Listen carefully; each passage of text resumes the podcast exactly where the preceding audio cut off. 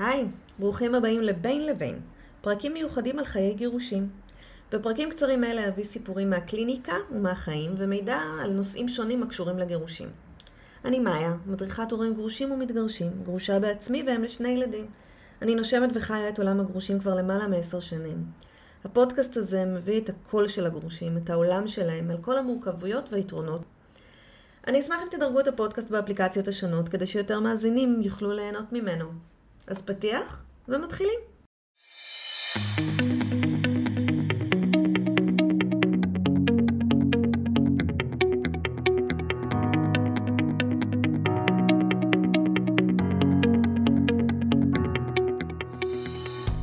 ברוכים הבאים לעוד פרק של בין לבין. והיום אני רוצה לדבר על קורבנות. נושא קצת אה, tricky, כי אף אחד לא חושב שהוא הקורבן באמת, אבל אני רוצה להראות לכם איך זה קורה ומה אפשר לעשות כדי לצאת מזה. אז רוב הגירושים קורים ביוזמה של צד אחד. אני אומרת רוב כי יש אנשים שמגיעים יחד להסכמה שהשותפות הזו נגמרה. אבל אני חושבת באופן אישי שתמיד יש צד אחד שדוחף יותר. ואז יש שני צדדים, העוזב והנעזב. לכל אחד מהצדדים יש רווח והפסד במעמד שלו, במעמד שהוא נמצא בו. בדרך כלל העוזב נחשב לצד החזק יותר, לצד שהגיע מוכן יותר לפירוק הזה, שלם יותר עם ההחלטה שלו, ואולי, אולי כואב לו פחות. בסוגריים אני אגיד שהוא גם זה שיש לו הכי הרבה רגשות אשם, הכי הרבה התלבטויות האם הוא עשה את הצעד הנכון, כי בעצם כל האחריות היא עליו. הצד הנעזב נחשב לצד החלש יותר, זה שנעשה לו עוול. זה שבחרו בשבילו, שכואב לו יותר, כי הוא לא עשה עדיין את התהליך שהצד העוזב עשה. הוא רוצה עדיין לנסות, אולי הוא לא רוצה לפרק, אבל החליטו בשבילו, הוא לא זה שהחליט. קל לנו יותר לכעוס על הצד החזק, לצאת נגדו. להרגיש אולי שהוא לא צריך את ההגנה ואת האמפתיה של הסביבה שלו, ואולי אפילו להעניש אותו, כי הוא בחר והוא פירק והוא אשם. מאוד קל להישאב לתפקיד הצד החלש. זה הצד שבעצם יש לו הכי הרבה רווח. הוא מקבל יותר אמפתיה. הילדים בדרך כלל לוקחים את הצד שלו ורוצים להגן עליו. אה, ילדים קטנים בדרך כלל דווקא ייקחו את הצד החזק, זה שהם מרגישים שיכול לשמור עליהם. אבל גדולים יותר ייקחו את הצד החלש. משהו שהוא צריך אותם יותר. שנעשה לו עוול והם צריכים להישאר לצידו. כי זה לא פייר שהוא יישאר לבד. כי צריך לשמור עליו. והיו ילדים, בעיקר בגיל ההתבגרות, שזו התקופה שבהם אה, הם הופכים ככה ללוחמי צדק, שהחליטו להאשים את הצד החזק ואפילו להעניש אותו, כי האחריות היא עליו, והוא פירק להם את המשפחה, כי האשמה היא עליו. הם יודעים שהעונש הכי קשה להורה זה ניתוק הקשר שלו עם הילדים שלו. והם יעשו את זה ביוזמתם. הם ינתקו את הקשר עם ההורה השני כדי להעניש אותו על מה שהוא עשה לצד הראשון בעצם ומה שהוא עשה להם. אז בעצם שווה להיות הצד החלש, לא? הוא לא אשם, אין לו אחריות על המצב. הדברים נעשו לא. כשמשהו קורה לך אתה לא אשם, יש מישהו אחר שאשם.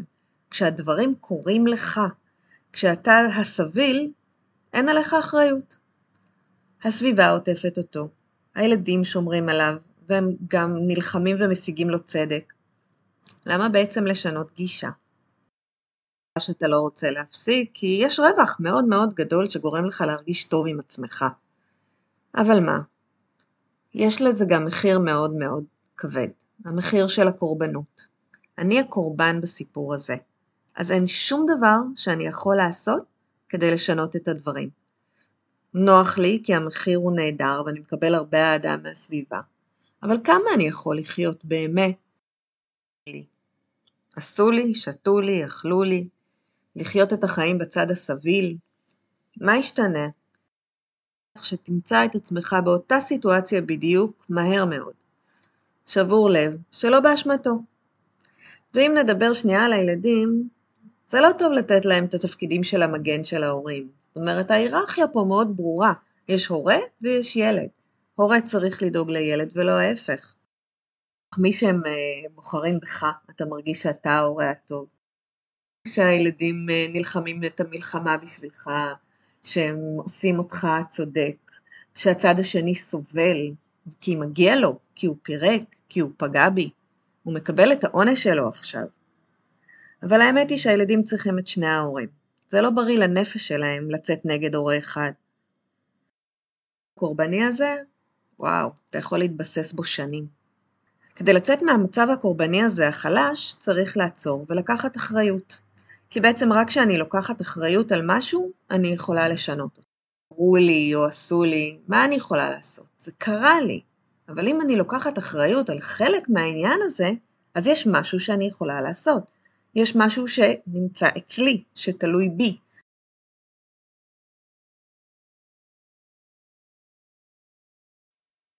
נפש עמוק עמוק עם עצמי, ואני רואה איפה אני תרמתי לכישלון הנישואים שלנו.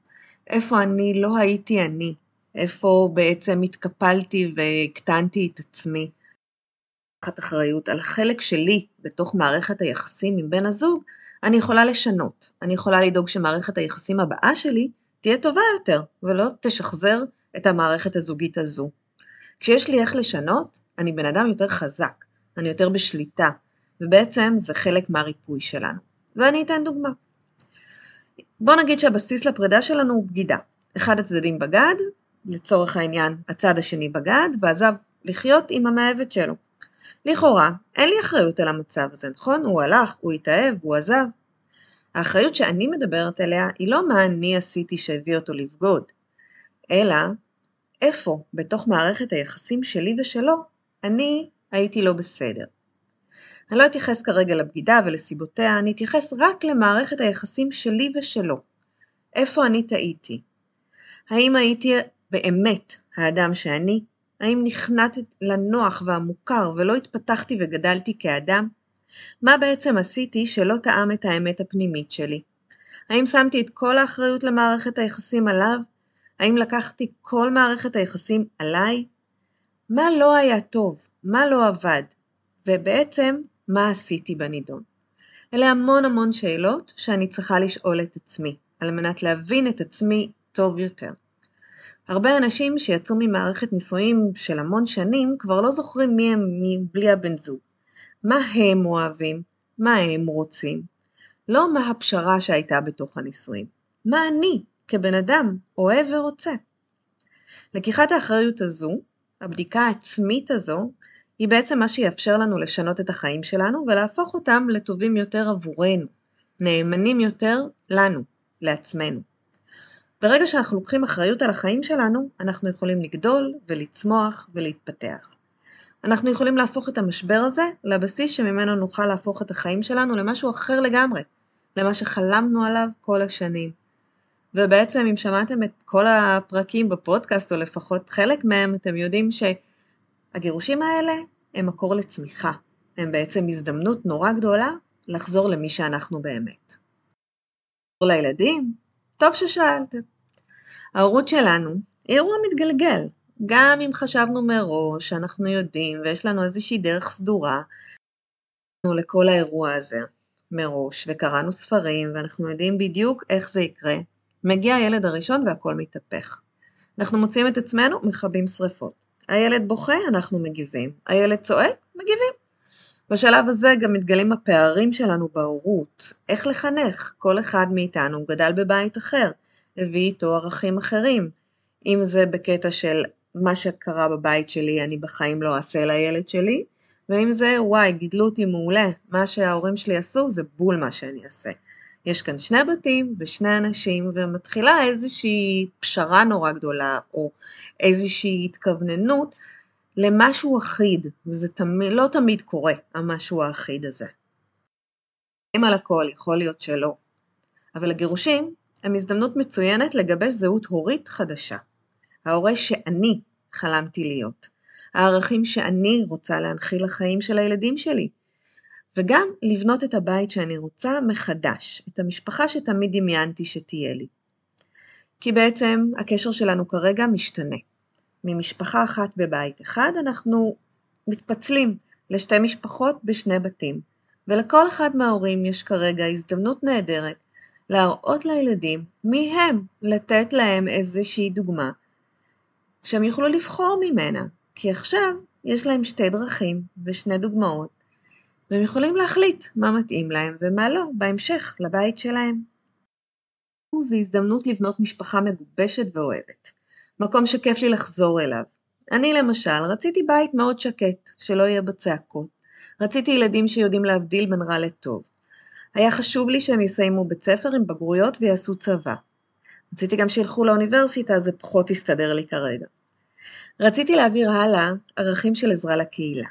היה חשוב לי שנטייל יחד בטבע ושנצבור חוויות, שנהיה מוקפים בחברים ומשפחה אוהבת, והשגתי את זה, כמעט את הכל, את הדברים שחלמתי עליהם. רציתי בית פתוח שהחברים והחברות נכנסים ויוצאים כל הזמן הזה. זו האווירה שרציתי וזו האווירה שקרתה. עכשיו זה לא שהכל פתאום נהיה דבש בשנייה, שברגע שהחלטתי ועברנו, היו מלא משברים, עברנו מלא מלא דפים, דברים, הרבה שיחות, הרבה התכווננויות, הרבה הרבה הרבה הרבה ניסיונות. ידעתי מה אני רוצה. ברגע ששמתי לי את המטרה הזו מול העיניים, היה לי יותר קל. וטעיתי המון. מדריכת הורים יכולתי לראות את הטעויות שלי, יכולתי לדעת שאני עושה נזק באיזשהו מקום, או מדי ומפנקת מדי, ובעצם זה יקשה עליהם מאוד uh, בעולם האמיתי. אבל ידעתי גם לקבל את זה שזו האימא שאני, ואני יכולה ככה טיפה לשנות, אבל לא לגמרי. וזה בסדר, כי טעויות הן חלק חשוב מההורות. בזכות זה שלקחתי אחריות על התפקיד שלי כהורה, יכולתי לראות את טובת הילדים. יכולתי להילחם על הקשר שלהם עם אבא שלהם, גם כשהייתי צריכה לבלוע המון צפרדעים בשביל זה, גם כשהיה לי באופן אישי נורא קשה. הייתי צריכה לבלוע את העלבון האישי שלי, את הכעס וגם שנאה בתקופה מסוימת. לשים את זה בצד ולדבר איתם, שיתקשרו לאבא, כי אבא מתגעגע אליהם. והדברים האלה קורים רק כשאנחנו לוקחים אחריות. אם אנחנו מוותרים על הקורבנות שלנו, עמדה סופר נוחה להיות בה, שיש לה המון המון רווחים, אבל היא בעצם מונעת מאיתנו לחיות את החיים שלנו. היא מונעת מאיתנו לקחת אחריות ולעשות דברים, לעשות בתכלס. אני מזמינה אתכם לחשוב, איזה הורים אתם רוצים להיות? מה חשוב לכם? איך אתם רוצים שהבית שלכם ייראה? שהקשר שלכם עם הילדים ייראה? אתם מוזמנים כמובן להגיע אליי לקליניקה ולתכנן יחד את הדרך הנכונה עבורכם להגיע למטרה שאתם רוצים. כן, תעצרו שנייה, תחשבו, איך אני רוצה שהחיים שלי ייראו? מה חשוב לי? איך אני רוצה שההורות שלי תיראה? מה אני רוצה שהילדים שלי יעשו? איך אני רוצה שהם יתנהגו? אתם יודעים, תתחילו בדברים הכי, הכי פשוטים. אוכלים בסלון או לא אוכלים בסלון? הכי קל, נכון? מתי הולכים לישון? יש מקלחות? אין מקלחות? חייבים להתקלח כל יום? חייבים לעשות שיעורים מיד שמגיעים מבית ספר? תשאלו את עצמכם, מה אני רוצה? איך החיים בבית שלי ייראו? וכמובן, הדבר הכי חשוב שאני חוזרת ואומרת, צרו קשר עם כל ילד בנפרד, זמן הורה ילד. יש המון תכנים באתר שלי ויש המון תכנים בקבוצה שלי, אתם ממש ממש מוזמנים. האתר שלי נקרא מאיה מדריכת הורים, זה מאיה קום, והקבוצה בפייסבוק נקראת הורים.גרושים, קהילת הורים גרושים ומתגרשים. מזמינה את כולכם לשאול את עצמכם שאלות, ולשאול גם אותי אם צריך. שיהיה אחלה יום. עד כאן הפרק שלנו להיום. אני אשמח לשמוע מה חשבתם עליו. שתפו אותי בוואטסאפ האישי או בדף הפייסבוק החיים הסודיים של הגרושים. אם יש לכם שאלות, או שאתם רוצים לדבר איתי, אם אתם רוצים להגיב על משהו ששמעתם בפרק, או שאתם רוצים לספר סיפור משלכם, אתם יותר ממוזמנים לוואטסאפ הפרטי שלי. קישור לוואטסאפ מצורף לתיאור הפודקאסט בפלטפורמה שבה אתם אה, שומעים את הפודקאסט. אתם יכולים למצוא אותי גם באתר שלי www.maya.com ובקהילת הפייסבוק שאני מנהלת, הורים.גרושים, קהילת הגרושים והמתגרשים. באתר ובקבוצה תוכלו ליהנות מתכנים בנושא גירושים והורות לילדים, וכן מידע על ליווי אישי וסדנאות מיוחדות להורים מתגרשים וגרושים טריים. מחכה לכם שם.